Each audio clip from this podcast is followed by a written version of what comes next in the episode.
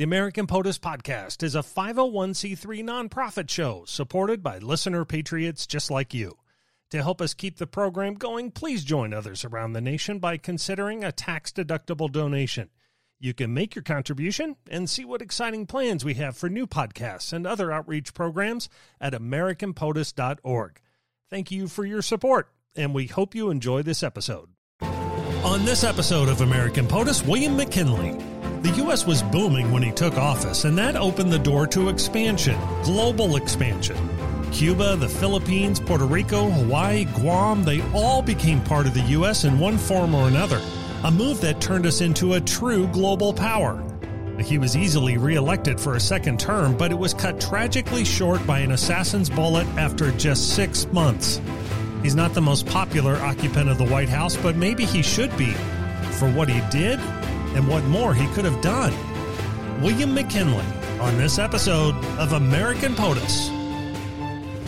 I'm Scott Brunn. With the help of presidential scholar Alan Lowe, we're opening the book on the men who have held our nation's highest office. In each episode, we'll tap into our nationwide cabinet of historians, authors, experts, and others to reveal the most compelling moments from these extraordinary patriots. Our guest for this episode on POTUS number 25 is Bob Merry. In addition to being the editor of National Interest, he's also been a correspondent for the Wall Street Journal and president and editor in chief of Congressional Quarterly. From time to time, you'll see him on Meet the Press, Face the Nation, and Newsmakers. Bob is the author of several terrific history books, including Polk, A Country of Vast Designs, which we featured on Season 1, Episode 7 of this podcast and then another title we're going to discuss today called President McKinley, Architect of the American Century, which we will link to on AmericanPOTUS.com. Bob, you're our first repeat guest here on American POTUS. Thanks for joining us again. Well, I'm very pleased to be back. Thanks for having me. Bob, thank thank you so much. And I, I've really enjoyed, as always, I enjoy all your writing. I really enjoyed President McKinley. We know that the Civil War was a crucible for so many, including McKinley. How did his experiences in the war shape or reveal the future president? Well, you know, McKinley was uh, pretty much of an unshaped kid when the war broke out. He was 18 years old. He had gone to college for uh, a year, but then he had some kind of a physical ailment, which necessitated his going back home to Ohio. And uh, certain economic circumstances required that uh, everybody in the family uh, go to work. So that was the end of his college experience. Uh, so he was a school teacher and he worked for the postal service or the post office. And uh, he was kind of languishing. It wasn't clear where he was going to go or who he was or what he was going to be able to accomplish. Then comes the war. Uh, and he pretty promptly uh, volunteers uh, and uh, ends up uh, in the four year experience. He concludes the war as a brevet major in the Army. He had moved up from a private to becoming a, uh, a sergeant, uh, and through a lot of really serious um, experiences and episodes of daring do and courage uh, he had uh, very quick um, promotions. Uh, so the war really, I think the biggest thing, the biggest impact the war had on William McKinley was to establish for him who he was. He had a great deal of confidence in who he was. His mentor uh, was one of his commanding generals who was very solicitous of him, and that was Rutherford B. Hayes, who later became president, became congressman during the war uh, and was his mentor, as I say, and guided him in his ambition to be a politician, to become a lawyer first, and then to become a politician. So the war really, I think, kind of shaped him into a man who knew who he was and knew what he wanted. And after that war, he served as congressman. He was governor of Ohio. And then McKinley set his sights on the White House. How did he and his campaign manager, Mark Hanna, approach the 1896 presidential race? And how did their methods in that election change presidential campaigns forever? Well, first he had to get the nomination, and the nomination uh, normally the votes uh, in the conventions were were generally controlled by the bosses, mostly the big city bosses in New York and Philadelphia and elsewhere. So it's a fascinating story. He sent uh, Mark Hanna to New York to meet with these guys, people like Thomas Platt of New York, who was kind of enigmatic in the sense that he was somewhat phlegmatic. Um, and it was kind of hard to see how he was ma- how he managed to maintain total control over the Republican Party in New York and his patronage, but he managed to do it. And Matthew Quay, who was very erudite, he read Cicero, Cicero in the Latin, um, and others, Joe Manley of Maine and James Clarkson of Iowa. And these were powerful men, and they controlled a lot of votes in the conventions. And uh, so um, Mark Hanna went to New York to meet with these guys and uh, wanted to know whether he would uh, get their support. And they said, yeah, on, on the in, in, in exchange for these favors. And they wanted to continue to control Republican patronage in their areas. And Platt wanted to become Treasury Secretary. So Hanna takes a train back and goes to Cleveland, has a big dinner with some of the McKinley's top aides, uh, and to discuss all this. And he says, uh, It's all over but the shouting, Governor. Uh, we've got all these boys on board. And uh, he starts to lay out what they want in exchange. And McKinley puffs on his cigar, stands up, walks across the room a couple times, and says, "Mark, there's some things in life that come to too high a price. I, I if that's what the price is, I'm I'm just going to have to get out." Hey, hold it, Governor. He said. Uh, he said they said that's what it would take, but I don't think I don't think we have to give up. If you, are not comfortable with this, we can take these guys on. So they did, and it was a, kind of an amazing political story. The um, bosses all kind of got together and concluded that they needed to thwart McKinley on the first ballot in order for them to get somebody who would be more malleable. But in the end, they couldn't do it. Uh, and um, Hanna and others uh, who were very, very effective in his nomination battle uh, pulled it off, and McKinley did get uh, the nomination on the first ballot. But after that, once they had the uh, nomination, uh, they had to face a wave of political sentiment, very powerful political sentiment, the populist wave out in the South and the West, in rural areas and farming communities uh, where liquidity was hard to come by and the farmers were struggling. Uh, and they wanted to basically upend the gold standard and, and increase liquidity by moving to a bimetallism, you know, letting silver as well as gold be a basis for um, our monetary system. And um, McKinley had to deal with this. He, he, he, he, we'll get to this, I'm sure, but he ran against William Jennings Bryan, who was the great exponent of silver. And uh, it was it was touch and go initially, uh, but he managed to uh, navigate those waters pretty carefully and uh, he he retained a commitment to the gold standard, but he was uh, not as um, as ideological about it as other Republicans, and so he managed to um, finesse that issue fairly well. But the other thing is, given that uh, he he sort of transformed general election campaigning in America because Hanna realized that uh, that they need this was a complicated matter this gold standard versus silver standard and people thought well silver means we'll have more money.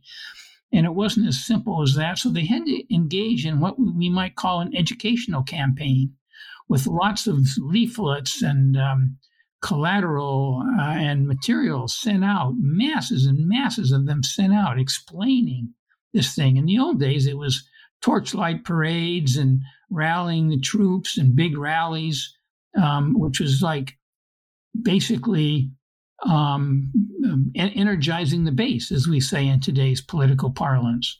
But uh, what they were trying to do was expand the base by explaining to people that no, you don't want to go down that siren song of of William Jennings Bryan and the um, you know we're not going to be crucified on the cross of gold um, they needed to explain that. Plus, there were a lot of new immigrants to America, and they needed to be educated as well. So the idea was to not just energize the base, but to expand the base.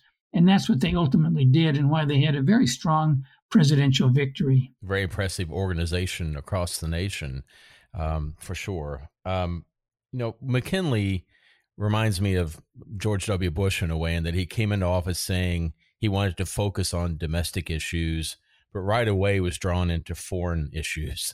Uh, so let's let's talk first about Hawaii. Why ultimately did McKinley proceed with the annexation of the Hawaiian Islands, and how did that issue almost lead to hostilities with Japan? Uh, yeah, and the uh, Germans were also Germany at that time was uh, on the move, and it was expanding economically and expanding in population dramatically, and and looking for its place in the sun. And and um, in those days, the place in the sun came through imperialism, creating empire, and so the Germans had their eye on Hawaii, the Hawaiian Islands as well. Well, it's a very interesting story. Um, as you know, uh, a lot of Americans went to Hawaii and got into the sugar trade, uh, sugar um, farming, and and um, and made huge amounts of money. Um, James Michener, in his book Hawaii, says that the Congregationalists, the missionaries, went to Hawaii to do good and ended up doing very, very well uh, and there were quite a large number of uh, mostly Westerners, mostly Americans, uh, who made lots of money and, and who were economically very prominent in Hawaii. They intermarried with the Hawaiians, um, but they didn't have a lot of political power. And right around that time, before McKinley's presidency, uh, with a, with uh, some help from a, a, U.S. naval captain who happened to have a ship there at the time, they upended the Hawaiian monarchy and created a, I guess it would be something like a bit of a, a oligarchy with the American uh, people kind of in charge uh, over the old system. And uh, Grover Cleveland, this all happened in the in the uh, administration um, of uh, Benjamin Harrison. And Grover Cleveland was aghast at this, and he and because under Harrison we seem to be moving towards an annexation of Hawaii. But Cleveland said this was a terrible thing. It was a blot on America. We shouldn't have been involved in this. It wasn't any of our business.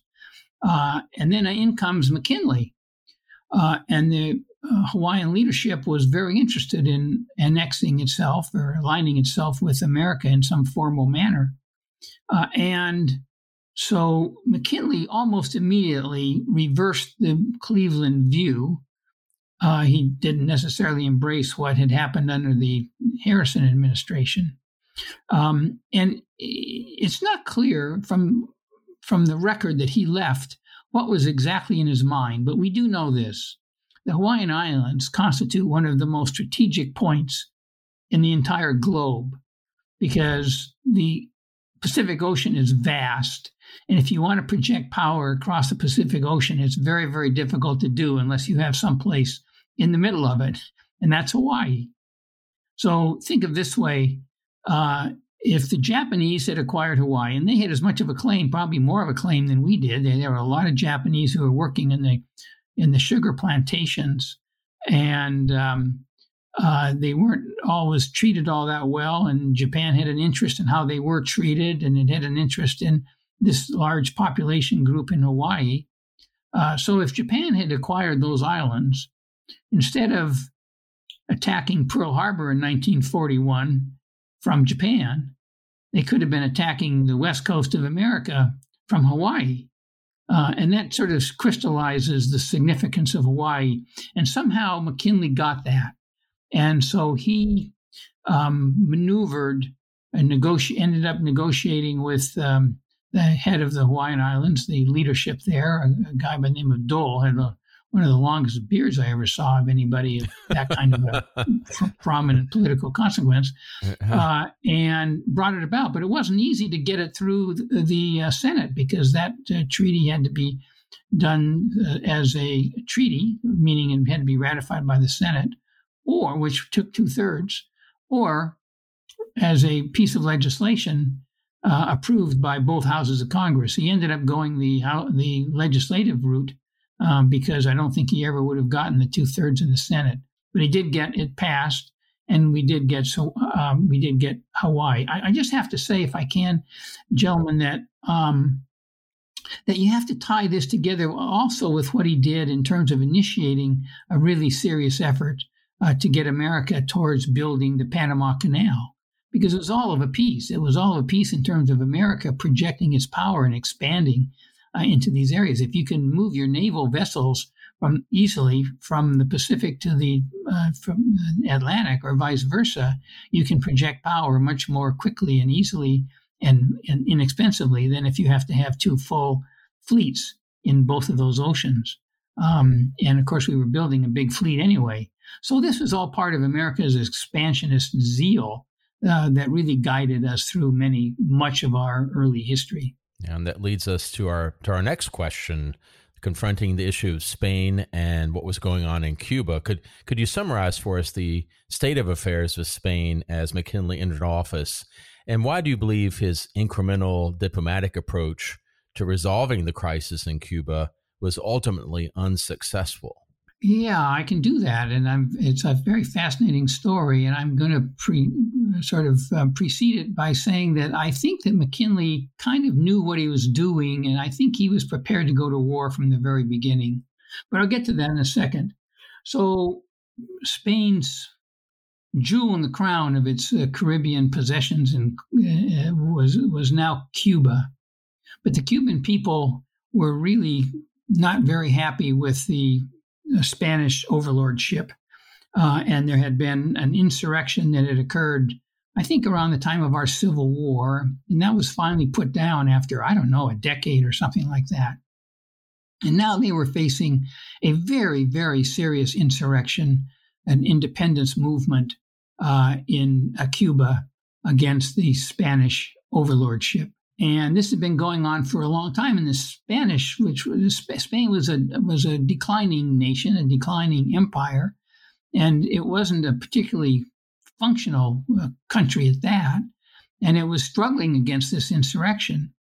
And they instituted some some um, um, strategic uh, um, moves designed to bring it to heel uh, and they were putting people very systematically into these camps. And they later were, in fact, they were called concentration camps to try to dry up the support that the insurrection was getting from the populace. Well, they didn't handle it very well at all. Uh, and disease and starvation was killing, were killing um, thousands of Cubans. And so two things kind of emerged here one was a very strong humanitarian view in America that this simply had to stop. But the other was strategic because while the humanitarian Americans were scandalized and outraged and sick at heart what was going on, the strategic significance was that this was chaos in our neighborhood and the chaos couldn't last forever. Something was going to have to come and bring stability to it. Uh, and the fear was that some other much more powerful and much more functional country uh, would establish itself right in the middle of our backyard. And that was not tenable. Germany was one possibility. I think the British was another. And uh, so that was a significant national security threat. And I think that McKinley was motivated by both of those things, but he was very conscious uh, of the security threat. So he wanted Spain out, but he wanted to do it without war, if at all possible. And um, so he basically gave them an ultimatum. And it was very bold uh, and even almost kind of diplomatically brutal. He said, Look, you can defeat the insurrection for all we care, but you have to do it. Or you can negotiate some kind of a settlement with the people of Cuba that's going to end this thing or you're going to have to get out. And we don't care how it, you know what how this is done, but but this can't continue. We can't have this going on in our neighborhood. Of course, the Spanish said, "Well, it's none of your business.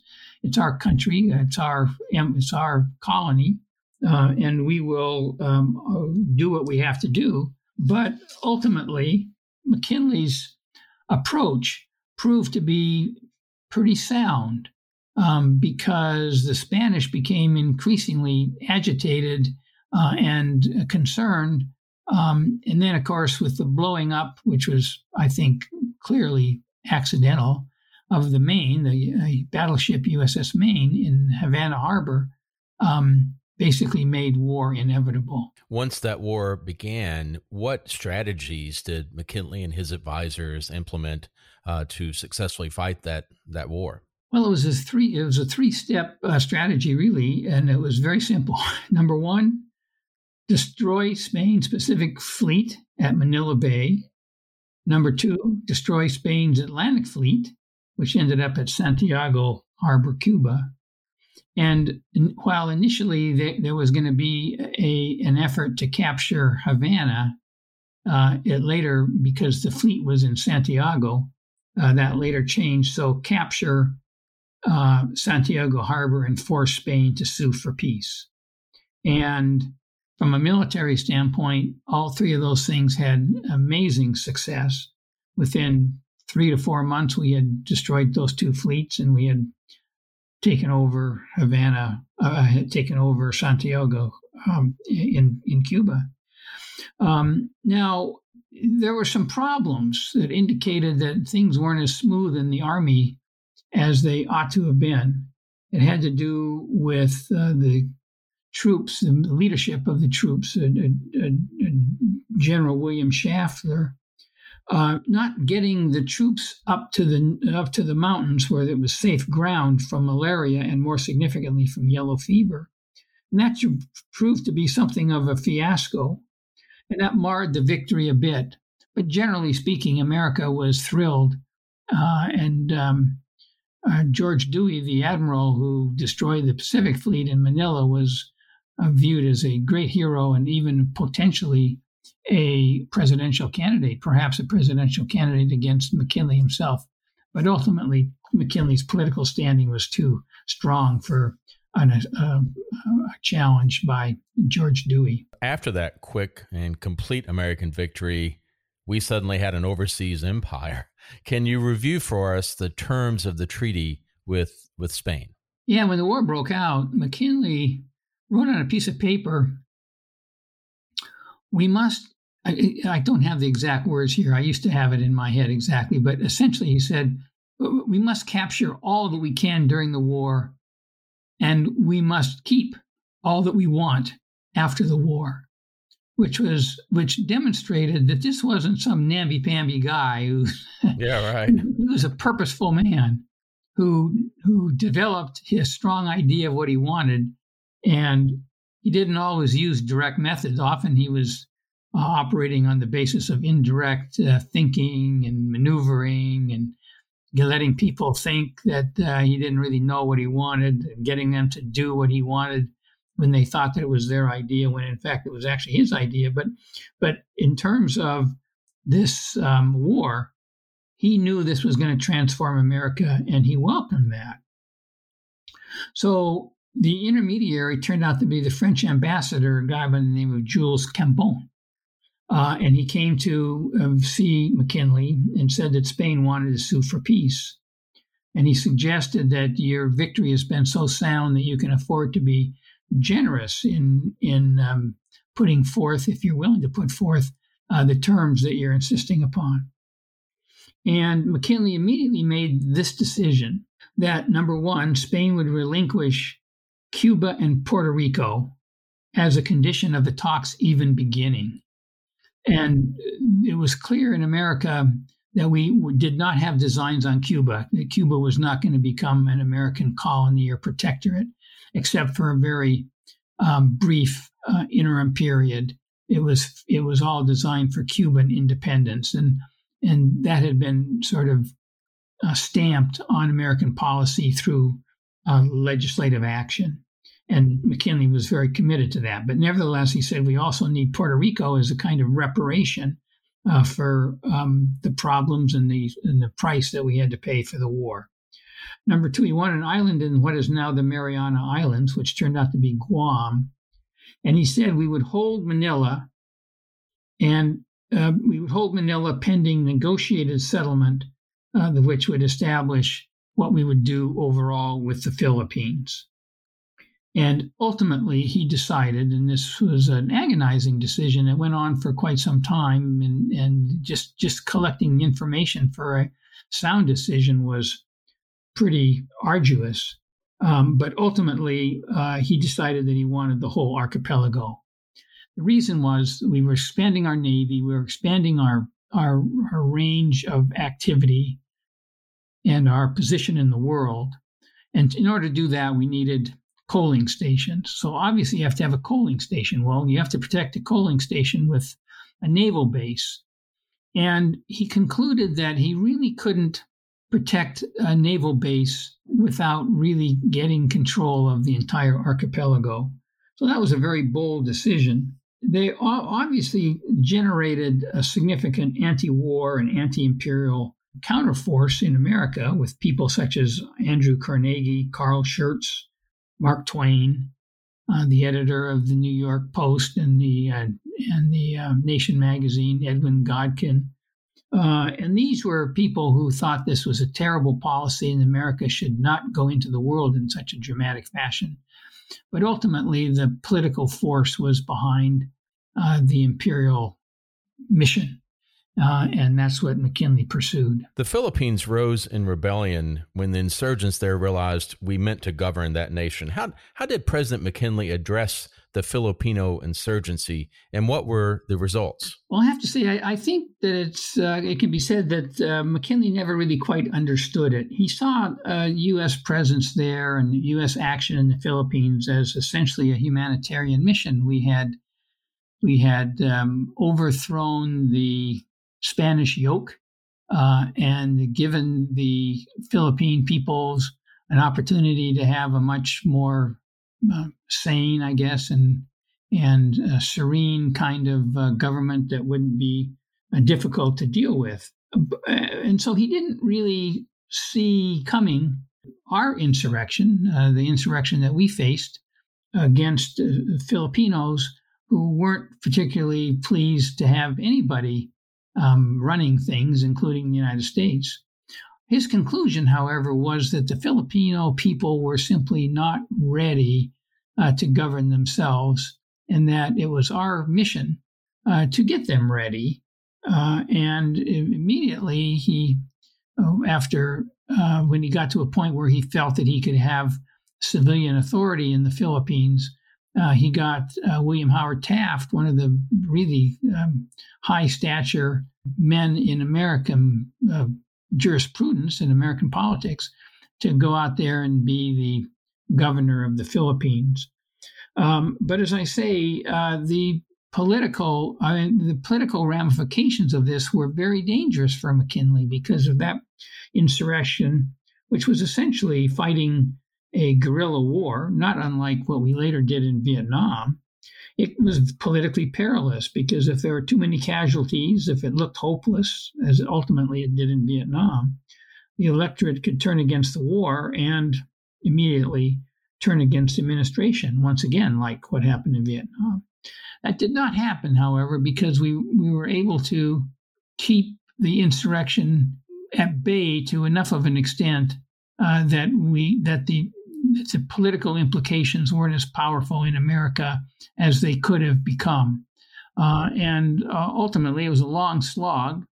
Uh, we captured the great um, Filipino um, ins- uh, insurrectionist, the freedom fighter, if you will, Aguinaldo, uh, in the process, and that pretty much broke the back of the uh, opposition, the guerrilla opposition, and um, and ultimately led uh, uh, created a possibility for Teddy Roosevelt, Theodore Roosevelt, to um, bring the thing to a conclusion. Well, staying in Asia, which loomed larger and larger um, in in McKinley in McKinley's administration, but due to issues in in China, we became involved in what's called the Boxer Rebellion. How did our role in that Boxer Rebellion illustrate our growing status, our growing power among the world's nations? Well, for one thing, I think the first thing to say would be that if we had did not if we had not had the Philippines by the time that this occurred, and it occurred in in 1900, uh, we wouldn't have been in a position to join the other Western powers who sent uh, military personnel into China to essentially protect and save uh, thousands of Western diplomats and others uh, who were under siege in the diplomatic compound in what is now called Beijing, because uh, we did have military forces and naval forces in the Philippines. We were able to join that effort, which meant that we had diplomatic standing uh, once the thing was over. Uh, and we exercised that diplomatic standing rather significantly under McKinley. But the background is that China had been under humiliation for close to a century, it was um, beset uh, by Westerners who were essentially carving up the country. Uh, it was in societal chaos, uh, run largely by warlords because there wasn't any real effective national government. And there was a great deal of anti Western fervor because the West was seen as um, basically creating this internal civic mess, which was not uh, unfounded. So, as I say, the Western nations were carving up China, and under McKinley and his very impressive Secretary of State, John Hay, for the uh, second half of his first term and into his second term, created what was called the open door policy, which was basically designed to create a situation in which there was equal treatment for the Western countries and to basically end the carving up frenzy that was going on. Uh, there was also a missionary factor. There were a lot of French, British, and American missionaries who uh, were constituting what one Englishman called a standing insult to the Chinese people because it was these people were attempting to bring China away from its uh, cultural roots. So I guess there were like, I don't know, um, 7,000 or more casualties through this Boxer rebellion. And the um, unfortunate uh, diplomats were under siege and, and threatened by annihilation. Uh, so America joined uh, the other Western countries who created a force of several thousand troops to make their way from the coast uh, into Beijing uh, and free and, and save essentially uh, these people who were running out of bullets, they were running out of food, and they were running out of everything they needed to protect themselves from the angry, frenzied uh, mob of the Boxer Rebellion. Um, and it demonstrated that America had really emerged as an equal uh, to the European powers in terms of uh, projecting its own power into Asia. And you mentioned uh, John Hay, who of course, uh, started with President Lincoln. Right, he was uh, Lincoln's assistant, and and by this point um, assumed a, a, greater role even with Mr. McKinley. So it is. It shows again, I think, how young our country is. Um, that um, that Mr. Hay was was in an important role for McKinley. Let, us let's, let's come back um, to um, to the Caribbean and Cuba. Uh, we know during the Spanish American War, that's where TR Teddy Roosevelt um, I'm not allowed to call him Teddy. I know that, Scott. Theodore Roosevelt uh, had his heroics with the Rough Riders. And after that, uh, Theodore was nominated to serve as vice president in McKinley's second term. So his first vice president, uh, Hobart, had passed away. Why did Teddy Roosevelt, why was he chosen? And what was the relationship like between McKinley and this very energetic new vice president? well, I got a I've got a funny relationship with uh, Theodore Roosevelt. I, I'm yeah. I'm intrigued by him. I'm endlessly amused by him. Um, and I'm very very impressed with him. But he could be a total jerk uh, and was operating out of control uh, at least a quarter of the time. So um, when McKinley is elected, uh, he's trying to f- create his team, and um, a lot of people, including John Hay and others. And of course, Theodore Roosevelt had the, his followers were not just his followers; they were his ardent followers. They loved the guy. So, so uh, he's vying for to become assistant naval secretary, and the naval secretary was going to be a guy of former Massachusetts governor by the name of Long, and um, McKinley was reluctant to go along with this uh, this um, effort on the part of Roosevelt's friends to get him to, into that job as assistant naval secretary. he said to one of them, he said, Your man Theodore is always causing trouble and controversy, and I'm not sure I need that. He said, No, no, he's going to be good. He'll be fine. Uh, he, he understands um, um, what he has to do. So he does become assistant naval secretary, and uh, and I uh, can't think of his first name, but uh, Secretary Long, the the um, naval secretary, got to a point where he couldn't take an afternoon off because he didn't know what Roosevelt was going to do with the power when he was uh, sort of the acting secretary, and was writing in his diary that you know he's got a lot of talents, but he just needs to learn how to control himself. So then the war breaks out, and immediately he does what he did, which is heroic. He forms this crazy eclectic group of warriors and they charge up San Juan Ridge, uh, Breeze Hill on the San Juan Ridge, and it becomes one of the greatest military heroes of the time, along, of course, with George Dewey. Uh, and he knows exactly how to exploit this because he's just so know, scintillating and, and fascinating a character. And so he exploits it by becoming governor of New York. Well, as governor of New York, he comes across he's a he's a reformer, of course, um, and and Thomas Platt, the aforementioned big boss of the Republican establishment in New York, was a non-reformer. He was an anti-reformer, and a, a, um, protect very protective of his uh, prerogatives. So Roosevelt tried to get along with Platt, but they were oil and water, and they just didn't mix. Uh, and Platt was really trying to get rid of him somehow and he thought that sort of promoting him for the vice presidential um, t- uh, spot on the ticket uh, would be just just the ticket for him. So Roosevelt said, "No, I'm not interested. I'm I'm not interested in doing that." But he shows up at the convention in his in his um, Rough Rider hat, his old battered up Rough Rider hat. Immediately in the lobby of the hotel where he arrived, people were saying, "That's a candidate's hat." so McKinley adopted a view that he was going to leave it to the convention who to nominate for vice president. And he knew that Roosevelt was beloved and, and he generated all kinds of excitement.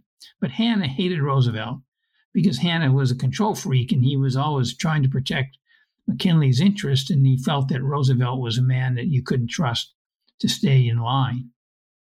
And so Hanna started uh, promoting, uh, sort of denigrating the Roosevelt boomlet. Uh, and um, McKinley had to send a wire to Hanna and basically say, back off. Yeah, I, I, I don't want this to happen. You're, you're, you're going against the huge sentiment of the convention. I don't need this. Uh, and McKinley, always loyal to, uh, I mean, uh, Hanna, always loyal to McKinley, ultimately complied. Uh, and that's how uh, uh, young Teddy um, became vice president and how ultimately he became president. Do we know how well McKinley and Roosevelt got along? Oh, that's an interesting part of it too. Uh, McKinley was quite beguiled by uh, Roosevelt. He, in the first, even in the first term before he left uh, to go fight in the war and end up in New York as governor, uh, he invited um, Roosevelt to his um, afternoon carriage rides around Washington when he got a lot of business done. And part of it was that he just found uh, Roosevelt uh, amusing and good company and lively. Um, and part of it is that he really respected his intellect. Uh, so he was not uh, opposed to Roosevelt. And McKinley had a great deal of confidence in his ability to manipulate people. He didn't do it overtly, he didn't do it through bravura or um, big fancy actions. Uh, he did it very, very subtly, but very, very effectively. And he was aware of all this, and he was aware that he was able to do this. So he didn't fear having somebody like Roosevelt near him. He felt that he could control him. Ida McKinley is a very tragic figure. What what elements did the first lady have, and what role was she able to play as first lady, given those elements? Yeah, she is a tragic figure. You know, she was the belle of Canton when young William McKinley, the lawyer, um, moved there to start his uh, legal career. Uh, she was a, a, daughter of one of the most wealthy families. Her grandfather had come out with a newspaper press on a um, wagon pulled by oxen, and created a newspaper career, and then her father got into banking and mining and a lot of other businesses. And she was bright, lively, beautiful, um, and everybody she was everybody was courting her. And the man she really wanted to marry uh, died while she was on a trip, a summer trip through Europe as a young woman. Uh, and um, McKinley kind of stepped in. He was smitten with her from the first time he met her, um, in just kind of a casual I- introduction. So he had no reason to believe that uh, this woman would be anything other than uh, a tremendous helpmate and somebody who he could be very, very proud of. But a number of things happened. Uh, her mother, she had a, a small daughter, a little daughter, and then she had another, she was pregnant again. Her mother died in the middle of that pregnancy, very tough on her. And then the uh, second baby, another daughter named after her, Ida, um, uh, died shortly after birth. And she went into a swoon. She went into a depression that was almost impossible to get out of between her mother, which she could get over, but her daughter, which she just had a hard time. And then uh, her first daughter, who by this time was maybe four, she died. And by this time, she, uh, Ida was absolutely bereft. And th- there's evidence of some kind of a carriage accident that also created uh, either a back injury or some kind of a hip or leg injury that made it difficult for her to be mobile. Uh, and on top of that, uh, she developed epileptic fits occasionally. Uh, so she now was not only physically impaired, uh, but psychologically impaired. She became somewhat peevish instead of being the sort of the lively person who commanded attention just by being so charming. And the interesting thing about this was that McKinley never wavered in his total and utter devotion to this woman, even as she became somewhat, uh, you know, potentially problematic as first lady or as first lady of Ohio when he was governor. Uh, and even when he was in the in the Congress, he was in the Congress for 14 years and became chairman of the Ways and Means Committee uh, he would always be very solicitous of her, even to the extent that he would break up meetings with, you know, significant meetings uh, uh over official business, congressional business, uh, if uh, Ida called, called out to him. so it's a it's a fascinating story, and I think it would make a, a pretty interesting movie or a mm-hmm. TV mm-hmm. production. Just the relationship between the two of them. Yeah he was very devoted to her um, for sure. And now, of course, her life became even more tragic as he entered his second term, the great re- reelection victory. He was assassinated. Can you tell us about McKinley's assassin and the circumstances of his tragic death? The assassin was a young man named Leon Czolgosz. I guess that's how it's pronounced. I've never really heard it. I've just read it um, who was who fancied himself an anarchist and a sort of a devotee of Emma Goldman, the uh, writer and lecturer and radical, uh, who was often called the Queen of Anarchy because she was sort of nihilistic in her political views. And Czolgosz went to the exposition, the great um, World's Fair, essentially, um, um, Pan American Exposition in Buffalo, New York, in the fall of 1901. Uh, and his intent was to kill the president of the United States. McKinley was warned about um, being more careful uh, on security matters, but he sort of dismissed that and basically took a, maybe frivolous view that nobody could possibly want to kill the president of the United States. Uh, and he received uh, visitors uh, in a long line at um, at one of the exposition houses or buildings uh, at the fair. Uh, Czolgosz had put his hand in a kind of a um, um, bandage, like he had a wound or something, but inside that bandage was his pistol. He got right up to um, McKinley, was face to face, and he fired. And, and he hit him in the chest, and the bullet did not penetrate very far because he had his heavy clothing there, but he backed off uh, and got enough away so that Czolgosz could get off another shot into his abdomen. Uh, and that one proved fatal. Not immediately, um, but ultimately he was um, taken, uh, he was affected by a, a sepsis or some kind of infection.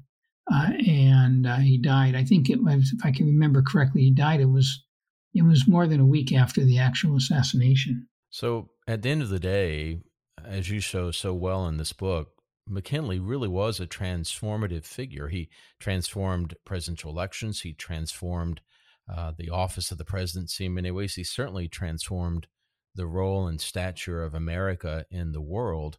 Why is he not more recognized for that today? Well, I tried to address that, and I also tried to maybe have some impact on how yeah. he was viewed in history. I don't think I've succeeded very far. Uh, I think there are a, a number of things. Uh, uh, first of all, I think that a lot of it has to do with Theodore Roosevelt.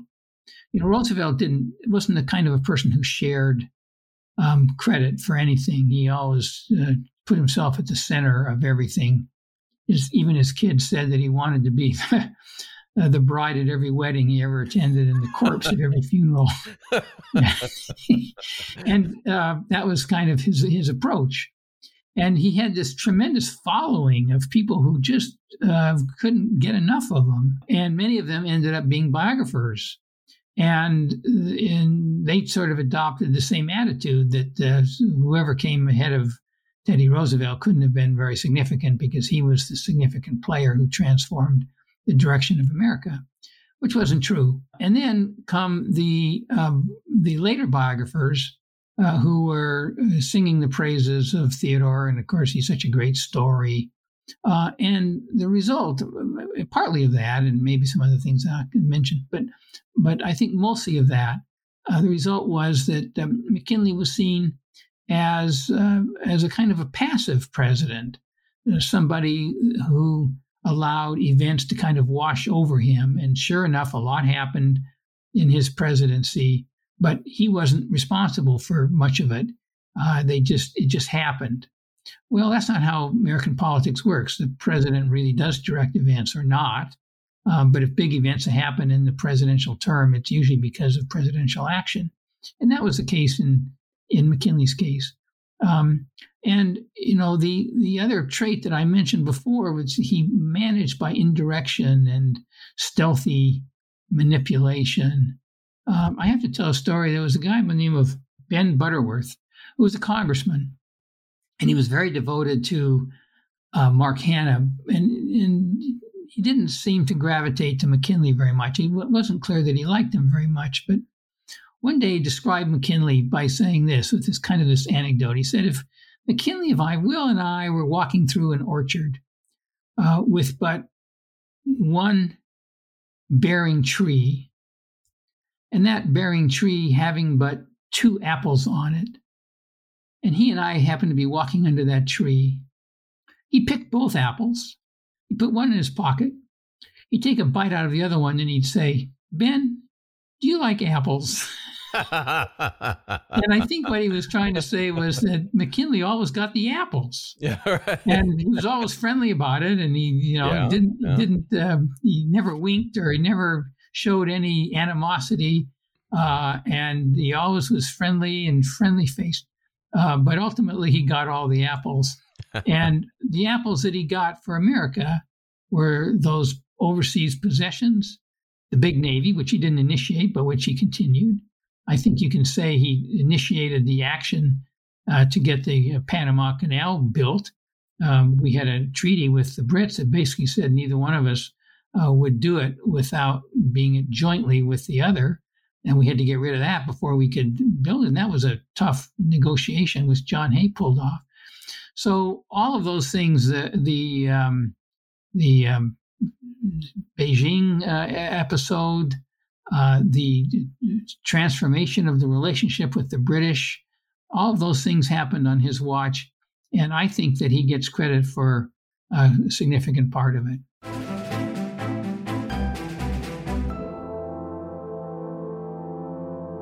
So, Bob, let's get into the personal side of POTUS 25, see if we can get to know him a little better. Here we go. His LinkedIn profile would have been fairly impressive school teacher, army major, lawyer, congressman, governor, and president. Which title meant the most to him, do you think? Well, there's a quote uh, from him that indicates that the title that meant the most to him was his title as being an army major. Uh, he, someone asked him, I think when he was governor, how he wanted to be addressed. Did he want to be addressed as governor, congressman? Uh, he was called the major, major. He said, uh, "Call me major. I earned that.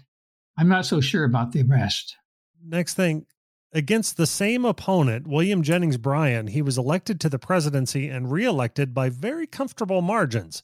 Now, was he the kind of guy that flaunted his victories, or was he a bit more humble? Well, he was he was a man uh, of humble appearance, um, but I think that the, it could be said that he um, he he was not humble. He was very conscious of who he was, what he wanted to accomplish, and his capacity for accomplishing what he wanted to accomplish. And so he appeared humble, uh, but ultimately he was a man of great self regard. Yeah, fair enough. Now, from Andrew Johnson to Woodrow Wilson, he was the only POTUS among nine chief executives in during this period to not have any presidential whiskers.